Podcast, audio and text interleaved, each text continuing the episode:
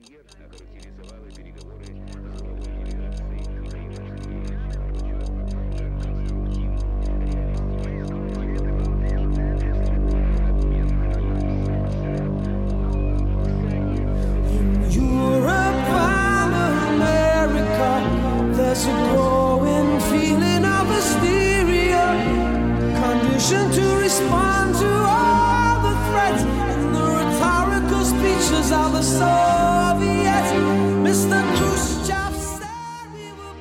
right, we are back. We had some hints at the top of the program about something a little out of the ordinary in our second uh, segment, and this is our second segment, so let's go out of the ordinary. In this case, we're going to ask somebody who's in a position to um, clarify matters about a book that we were sent here at KDVS, I don't know, about, about 18 months ago, I think it was. It was a while back. But it was a book called Hide and Seek The Untold Story of Cold War Naval Espionage. This was sent to us by a publicist, as, as books often are. In fact, I wish some of my fellow public affairs hosts would go out there and clean out the bin. But this book was sent to us um, unsolicited by a publicist, as I say, and, and, it, and it did catch my eye. Because on this program, we've, we've been very interested in things related to intelligence, things related to the military, and how sometimes our military intelligence uh, appears to be not very good. In fact, I'd go so far as to say is it sometimes appears to be deliberately altered for the purpose of manipulating the public. So, looking at a book uh, titled Hide and Seek The Untold Story of Cold War Naval Espionage, was, after all, we spent an awful lot of money to um, track Russian submarines, to have atomic submarines out there as part of our nuclear deterrent, and a lot of money was spent over this between the end of World War II and the fall of the Soviet Union, and I dare say a lot still is. As reported on this program some months back, uh, there was talk about maybe stopping the building of uh, of atomic subs that have a lot of warheads on it. But Joe Lieberman pointed out, I guess it was last year, this could be very valuable in the war on terror. Because as we all know, there's no more useful a weapon to have against people hiding in caves than submarines. But at any rate, it so happens in this case, I, I, I know someone who's knowledgeable in this area, someone who spent four years in the United States Navy tracking Russian submarines. So while this is not a topic I know a great deal about, I do have at my fingertips here a genuine expert. So I'd like to say welcome to Radio Parallax, Petty Officer McMurphy. Thanks for having me, Doug. Now, by way of establishing your credentials, we should point out to our audience this this was your job for I guess four years tracking Russian submarines for the Navy. Technically, they would have been Soviet submarines at that time. Correct, yes. Yes. I that stand- was my sole job for four years. Tracking Soviet submarines. And what time frame are we talking about where you had experiences uh, doing what you did in the Navy? The first half of the 1980s. What we're going to talk about here may be dated, but uh, certainly is accurate for that time frame. Yes, and that was probably the time frame when there was the most hype about these submarines, the most fear. There, I remember this era, and I remember there was a lot of hype and there was a lot of fear. I wanted you to take a look at this book without knowing much about it, and I know you had a chance to, without reading it cover to cover, look through it extensively. What is your initial impression about the quality of the data that is contained in it? I'm sure there are a lot of parts in this book that are factually correct. But did something maybe catch your eye here and there that maybe just didn't seem right? There are perhaps certain parts of the book that, while not being flagrantly wrong, could be conceived as somewhat misleading. Well, the author, uh, which was the late Captain Peter Huchthausen, who was described as U.S. Navy retired, and uh, per his brief bio on the published material, said he had a distinguished career as a Soviet naval analyst and as a naval attaché in Yugoslavia, Romania, and the Soviet Union. He was the author of three previous books uh, that were set in the Cold War. It sounds like he would, he should have been a very knowledgeable person about about these matters. Yes, I'm sure there was a great deal of information that he received from various sources that um, may have been somewhat different than what was actually observed. Well, let's talk about that. Uh, my understanding from previous conversations you and I have had is that when you when you entered into this training, and of course I know that many of our listeners are going to remember back during the Reagan era the talk about how potent the Soviet forces were and how Ronald Reagan felt we needed to have a great military buildup to counter them.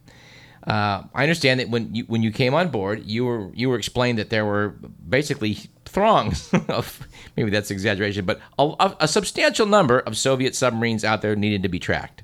Yes, in the early 1980s, just to give you some background, when I first, on a whim, entered a recruiter's office, I was basically um, given the evaluation test that everyone's given when they go into the service.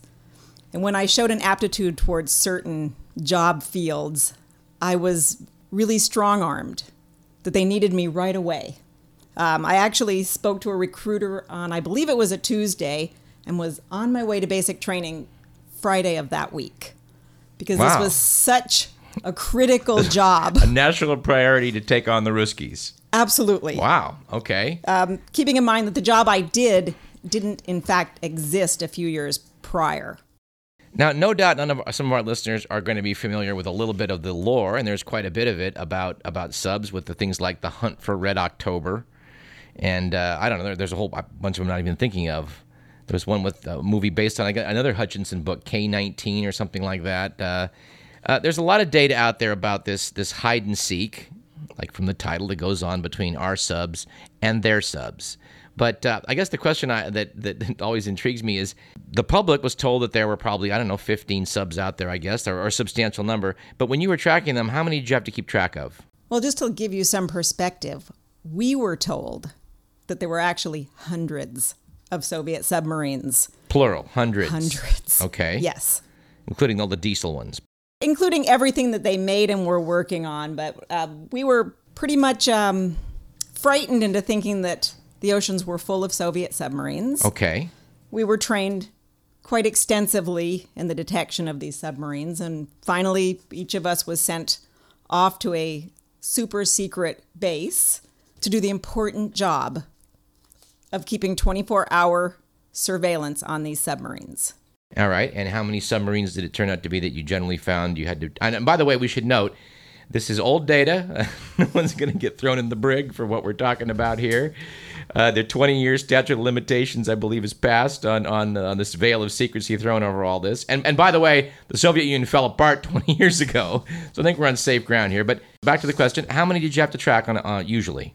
Well, the word submarines may be somewhat misleading. Okay. The word submarine might be a little bit more accurate. You were generally tracking a single vessel? We were carefully tracking a single vessel. Well, you know, I, again, I, I'm no military expert, but when I got interested in this stuff back in the 1980s, I decided, uh, with all the controversy about the the triad, there's missiles on land, there's missiles on subs, there's missiles on airplanes. The Soviets got a bunch, we got a bunch. I sat down to take the best information available to the public to tally up what they had and, and what we had. And uh, and when I was done, it was clear that we had the Soviet Union massively outgunned mainly because we had so many missiles on our subs. On paper, they had they had a fair number of subs, but from what you're telling us, apparently they weren't out on the high seas. Or one would surmise they couldn't have been out on the high seas if you only had one. Well, let's say we were certainly expecting more. We did have a very good detection system, and uh, generally speaking, where I was, there was only one. So you would have found more, Doug, if you were up in the North Atlantic, off the coast of Iceland, by the Barents, where they were launched. There were theoretically more up there. Well, the Soviet Union did not have bases all over the world, something that um, put them at a disadvantage versus America. So I would assume that, based on what you're telling us, that that they probably had to keep whatever subs they did have out, you know, getting wet out on the high seas, relatively close to home. I believe had they had more submarines that they could effectively operate at long range, they would have been operating them at long range. I think that there was an unreliability. Well, then, I mean, the Soviets seem to have been losing subs right and left. They lost what the Kursk a couple years ago. I mean, they- they- they've been in the news a lot for losing them. Had they had as many afloat as we were told they had, I, I think the oceans would be toxic now. So fortunately, they did not deploy them long range. Well, and just to clarify things, what what was the area that your group was surveying? I know there was sonar arrays from Iceland, uh, Greenland to Iceland, and Iceland to the UK, and, and that it was hard to get past those. It was impossible to get past those. They were very effective. Had there been a vast threat, at the very least, we would have known where they were pretty much at all times. I was in the Atlantic Ocean, based in a secret base, hiding on the Pompano golf course on the island of Bermuda. I'm sure that I'm sure that a couple of decades ago the Soviets would have just been dying to have that data, but you know I got a feeling they knew where you were. I don't know. There's a lot of spies here and there. Well, they tried to cut the um, surveillance lines from the time that they went into the water, so there was never really any doubt that they knew where the underwater surveillance arrays were. Mm-hmm. Where the data was being analyzed, they may not have known the exact specifics of that, although it was not that pertinent. Since, as I said, they were being tracked from multiple locations at all times. We also had arrays being towed behind ships in case they managed to slip by or in case it managed to slip by. They had a, a fleet of aircraft, P 3 Orions, to drop buoys on the submarine. And basically, there was a submarine tracking the submarine at all times. Considering the amount of firepower that, that we have on, on our subs, and, and presumably they have on their subs, I mean, you know, one submarine surfacing and launching its missile pretty much gets you pretty deep into World War III. So, I mean, there's a certain logic in wanting to uh, to keep tabs on these on these vessels. Yes, I would agree that one submarine is enough to be alarmed over. Again, referring to my reading, which was a long time ago, uh, my understanding was that one of ours had 16 missiles on it. Each missile could independently target 10 different locations, which meant that one sub was good for 160 targets. And someone did the math and said, you know, in all of the Soviet Union, they don't have 160 urban areas of 100,000 or more, which I thought was pretty much overkill for just one sub. My understanding was the Soviet submarines, in theory, carried more missiles. They were larger submarines. So we- we had been told up to 30. Okay. As I said, one submarine was a credible threat. Oh, it's one hell of a weapon. No two ways about that. So I think we've established the reality is there maybe weren't quite as many uh, throngs of Soviet subs that were out there. But if someone got a hold of this book, for example, the hide and seek book, and read it, is that the impression one would get? Yes, they clearly are perpetrating the myth that there were many, many Soviet submarines, although they do touch on the subject that the ones that were built and were launched were not extremely reliable. Because based on that model that I made back in the 80s, you know, I remember, you know, making qu- quite a few little subs, but, uh, uh, you know, again, from what I remember, even from the reading at that time, that what subs they had were kept close to the bases, uh, which meant that the accuracy, of course, was less for uh, something launched from, from, from the sea than it is on land, and that this kind of negated their ability to have an advantage because they were basically land based missiles that just happened to be in the water right off the land and less accurate. Yes, we were told originally that these hundreds of subs surrounding the United States could have missiles hitting a target any place in the United States within 30 minutes, which could be alarming. Well, the fact of the matter is, you uh, uh, an ICBM gets where it wants to go pretty dang quick. So if you did want to have off the coast, you could you could I imagine hit any place in the country. But, but I mean, how close were they to our coast in general when you were tracking them? It was fairly close at most times. A few hundred miles off the coast, or I mean, I imagine they wouldn't want to put them out in the mid Atlantic. Oh no, they were way closer than that. Okay. It was way closer than that. Yes. So we no- in Bermuda were 600 miles off the coast. Okay, So um, a submarine could get within hmm, 10 miles. As I said, we knew it was there. They knew that we knew it was there. So there really wasn't um, any surprise. Well, you know, in a book like The Hunt for Red October, they describe this picture where you know there's the Russian sub out there, and then we've got an attack sub ready to sink it if it decides to surface and you know start launching missiles, and that there's sort of a lot of a lot of ga- games going on, and the, the crazy Ivan or something kind of maneuver they would do. You know anything about that? Yes, the Crazy Ivan was an actual trackable event that we could see on our monitoring screens where they basically hit the all stop button and turned the submarine around. Although in the early days of perfecting this, there was actually a small collision perhaps between a couple of submarines. So they did they did get more careful. I think it was it was understood from both submarines that this would be being done on a periodic basis and just to get the hell out of the way. Well, just when someone like you went to go see a movie like The Hunt for Red October, what was your impression? Did you think they they? I mean, I know Tom Clancy's got some pretty good sources, so I imagine that he got a lot of things right. Was that was that your impression? Considering when the movie came out, I was really surprised at how accurate it was. There were a couple of misses on information, just guesses that weren't quite right, but more than 90% of the information, I was shocked. The information was very similar to what we were observing. The information was correct. The information was the same information that I had been threatened with all forms of incarceration if I should ever disclose. And meanwhile, they get, they get a guy that writes a book and they make a big screen movie out of it. yeah, it was a pretty good movie, actually.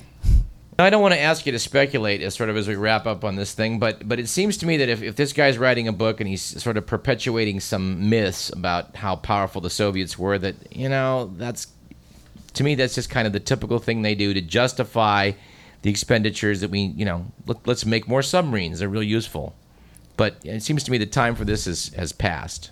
I guess there's no question in that. That's just just a comment made by me. I guess you can make any comment you'd you'd like. Well, at the time, it certainly seemed like it was going to become a credible threat. Possibly, had the Soviet Union had the resources to build submarines that were a little bit more seaworthy, it could have become a viable threat. but let's just say that um, I have never had a fear of anybody's submarines attacking us. There's nobody building submarines right now other than us. Uh, yeah, I'm, I would assume that as we have this conversation, that the, the, the, the Russian government, which has inherited all the subs that used to be owned by the USSR, are, are not sending them off the coast uh, in a provocation to hang out 10 miles off of South Carolina, I, I imagine. The Russian government inherited over 200 submarines that are nothing more than a liability. They are radioactive, they are falling apart, they need to be disposed of properly, only they have no means to do it.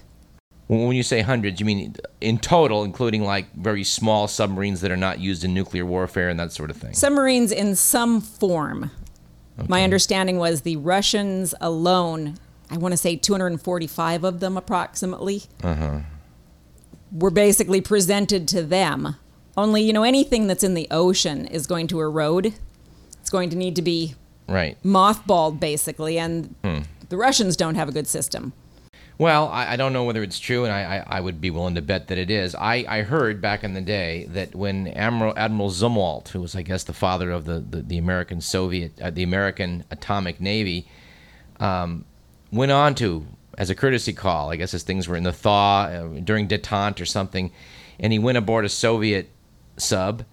And supposedly got more radiation in the hour on board the Soviet sub than he would have gotten in like a year on, on one of our ships.